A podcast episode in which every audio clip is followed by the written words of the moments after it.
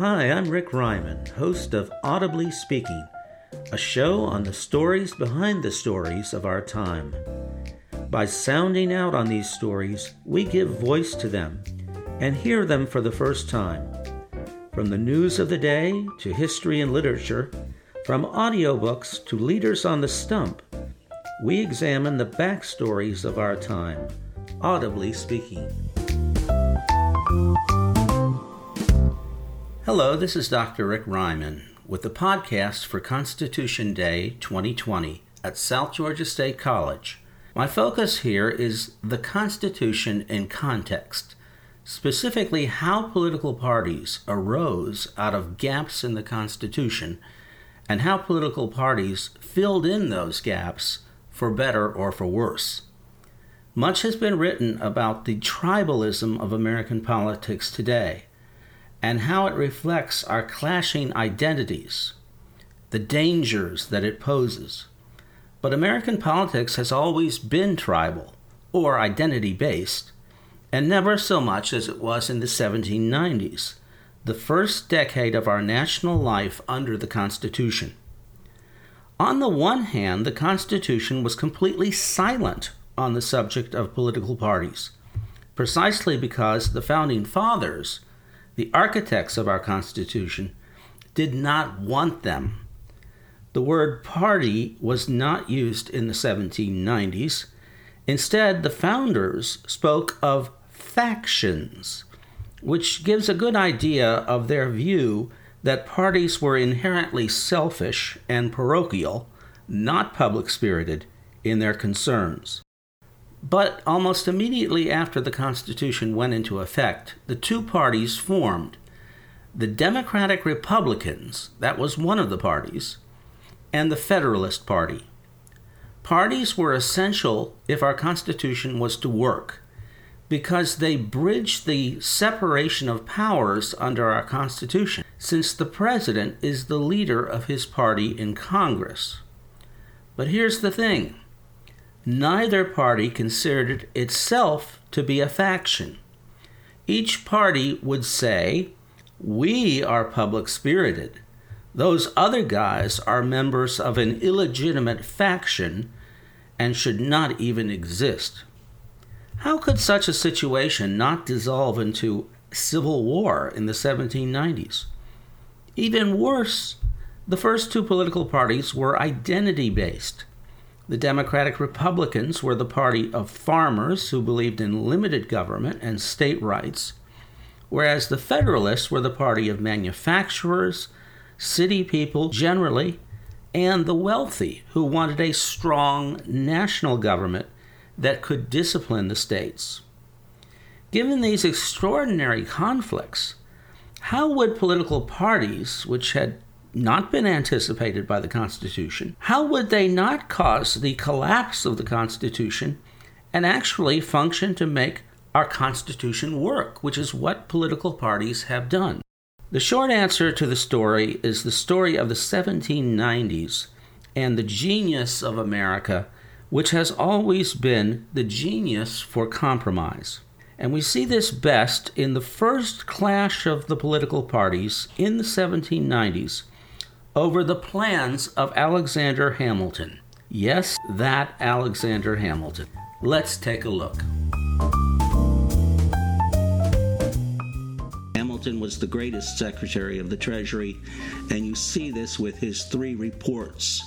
Reports that were supported by President Washington, even though in the two party system that we talked about, the Democratic Republicans were up in arms against Hamilton's reports. And this exacerbated or worsened the almost civil war conditions between the two political parties. And this is what was so significant about the 1790s that no one knew whether the American experiment could survive its first 10 years when the two political parties regarded one another as illegitimate. Something that sounds a little bit like what we're going through today, only it was worse in the 1790s, if that can be imagined. As long as the two political parties regarded each other as illegitimate, there was no guarantee that one political party would hand off power to another if the party outside of power won the White House. That would be determined, as we now know, by the election of 1800. But let's finish talking about the Hamiltonian reports. We talked about the report on public credit, and I want to underline what that is and why it's significant. Hamilton proposed paying the entire debt of both the United States government and the states, paying off the creditors of that debt, the holders of that debt, at 100%. The reason he wanted to do this was in order to, well, for first of all, to create a public debt. Hamilton believed that a public debt was a public blessing, not a curse.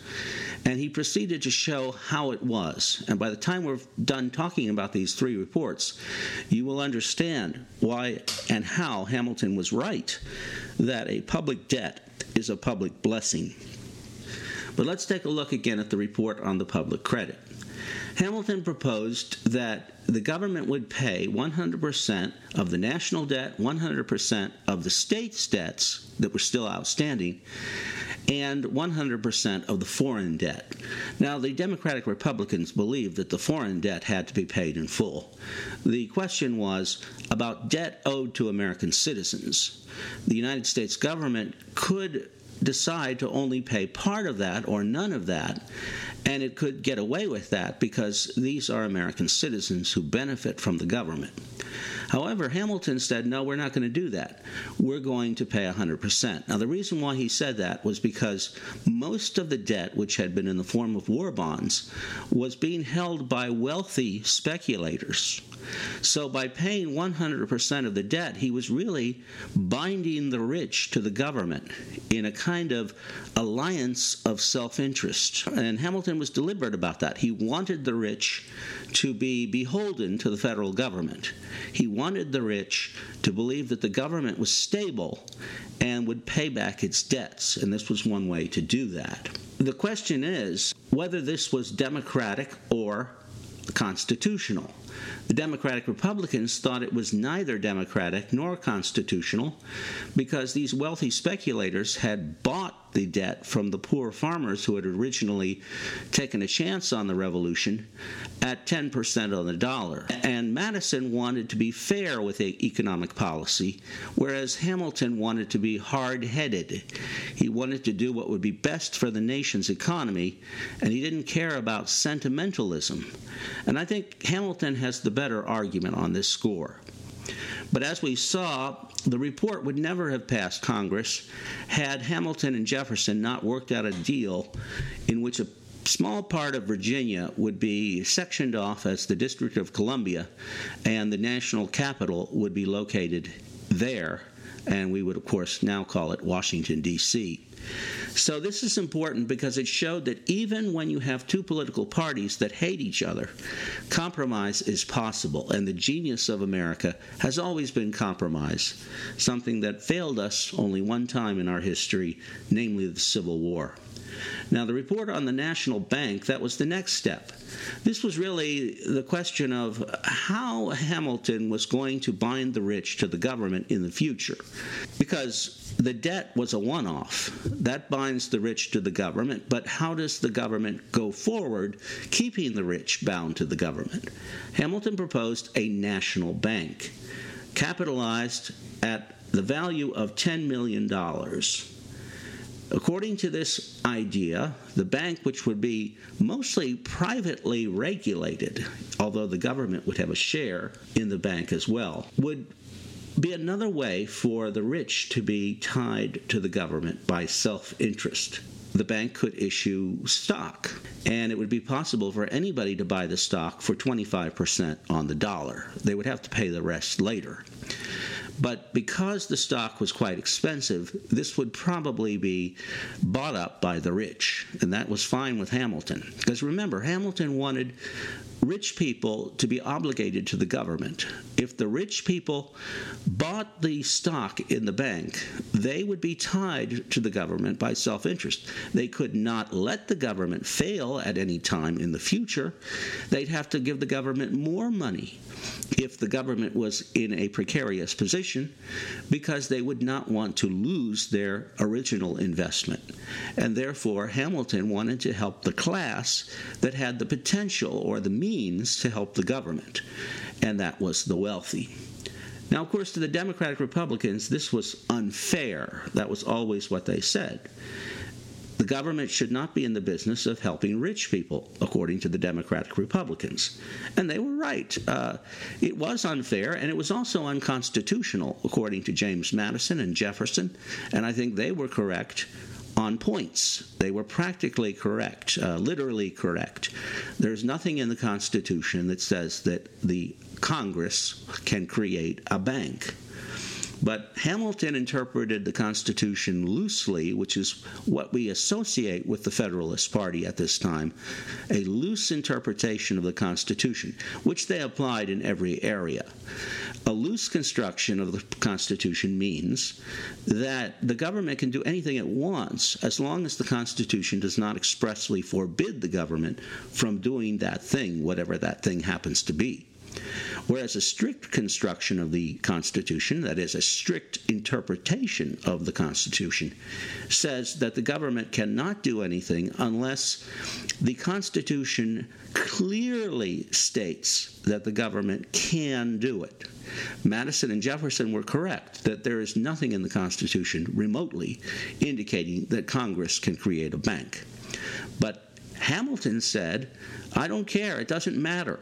The word needful or useful is in the Constitution, and furthermore, the Constitution says that Congress may do anything that is needful or useful to promote the general welfare. And he said that the bank was needful and useful to promote the general welfare.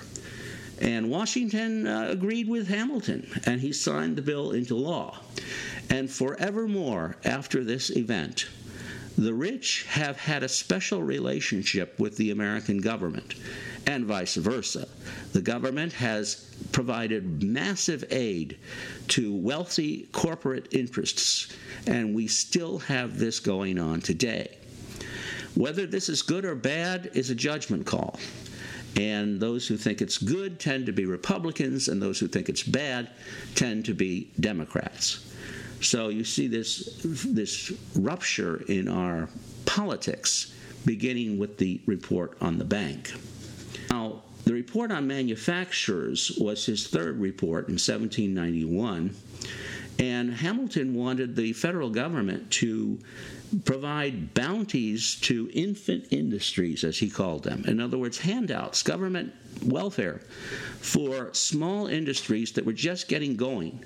There were no large industries in America. America was predominantly, overwhelmingly, a farm country. And Hamilton knew that in order for the nation to be great, it would have to develop industry, thriving industry, in competition with Great Britain, which was the greatest industrial power in the world. Only government help would make this possible. And I think Hamilton was right. But let's see what his proposals were and whether his individual proposals were good. He said that there should be a huge tariff on foreign goods he believed that foreign goods imported into this country should be taxed so that that would make them more expensive relative to American products, and that way people would buy the American products instead of the foreign products. The farmers would pay the tax essentially because the industries would simply pass on the uh, tax to the consumer who were the farmers. So the farmers would end up paying for the growth of American industry. But Hamilton believed this was right because industry would make America great as a nation. Hamilton also wanted to encourage female and child labor in order to give a gift to American industry. Female and child labor would work cheap. In other words, cheap labor would help industry advance and rise. Of course, they would rise on the backs of women and children who would be worked to death according to this plan. So, Hamilton's plan involved some element of cruelty, and the Democratic Republicans pointed this out.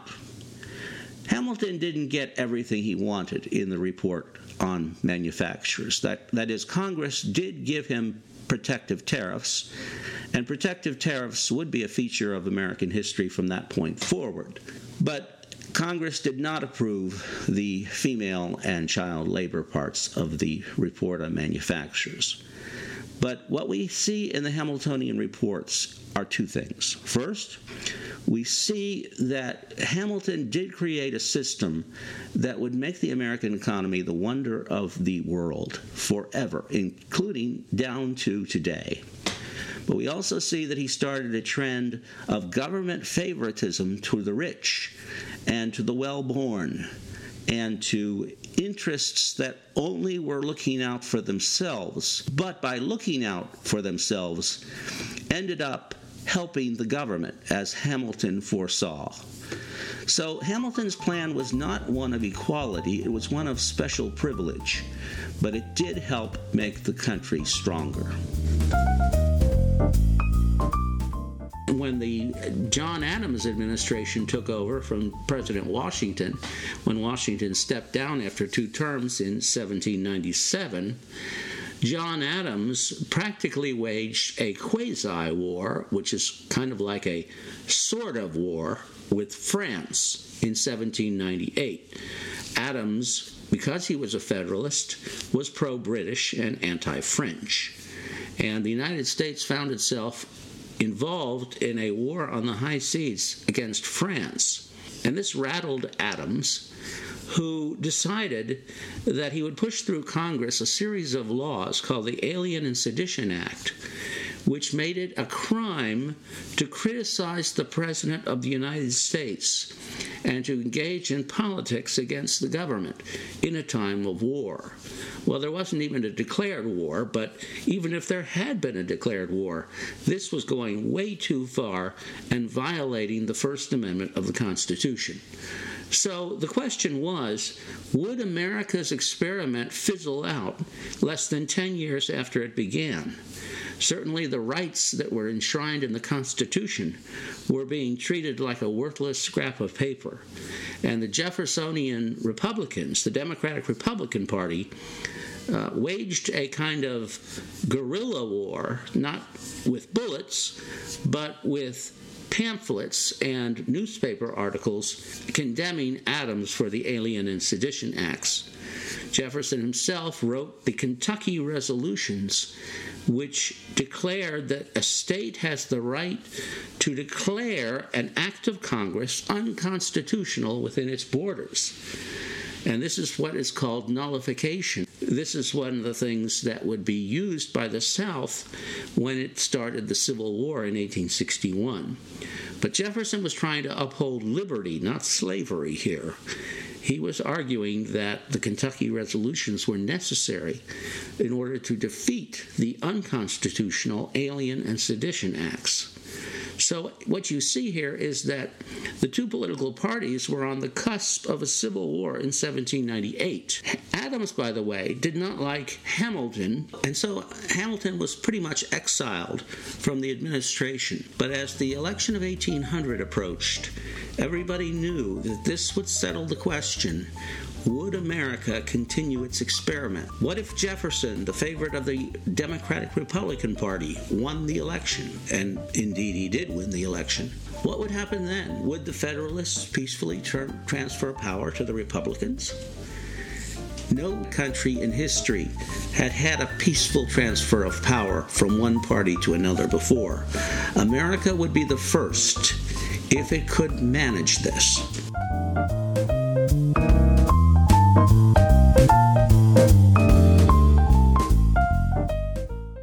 Election of 1800, the Federalist John Adams stepped down and the Democratic Republican Thomas Jefferson, chosen in an electoral college tie that was broken by the House of Representatives, became president. It was a peaceful transfer of power, and it suggests that conflict between parties could exist alongside the political parties accepting the will of the people.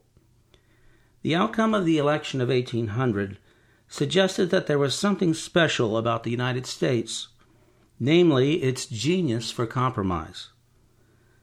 All elections since then have followed the pattern left by this election. But Benjamin Franklin had no illusions that democracy was a perpetual motion machine that would always go of itself. In 1787, he answered a woman who wondered what kind of government the framers had established. A republic, madam, if you can keep it. The question remains just as relevant today as when Franklin raised it in 1787. When the Constitution was adopted, America was not a democracy, and really not even a republic. Women could not vote. African Americans were also barred from voting in most states, along with Americans under 21 and anyone with too little property. The original Constitution also provided guarantees for slavery. But the Constitution is a living document, and today the United States is a democratic republic we have steadily grown more democratic as more and more categories of people have been granted voting rights. And the Constitution has never gone back one inch after it has gone forward.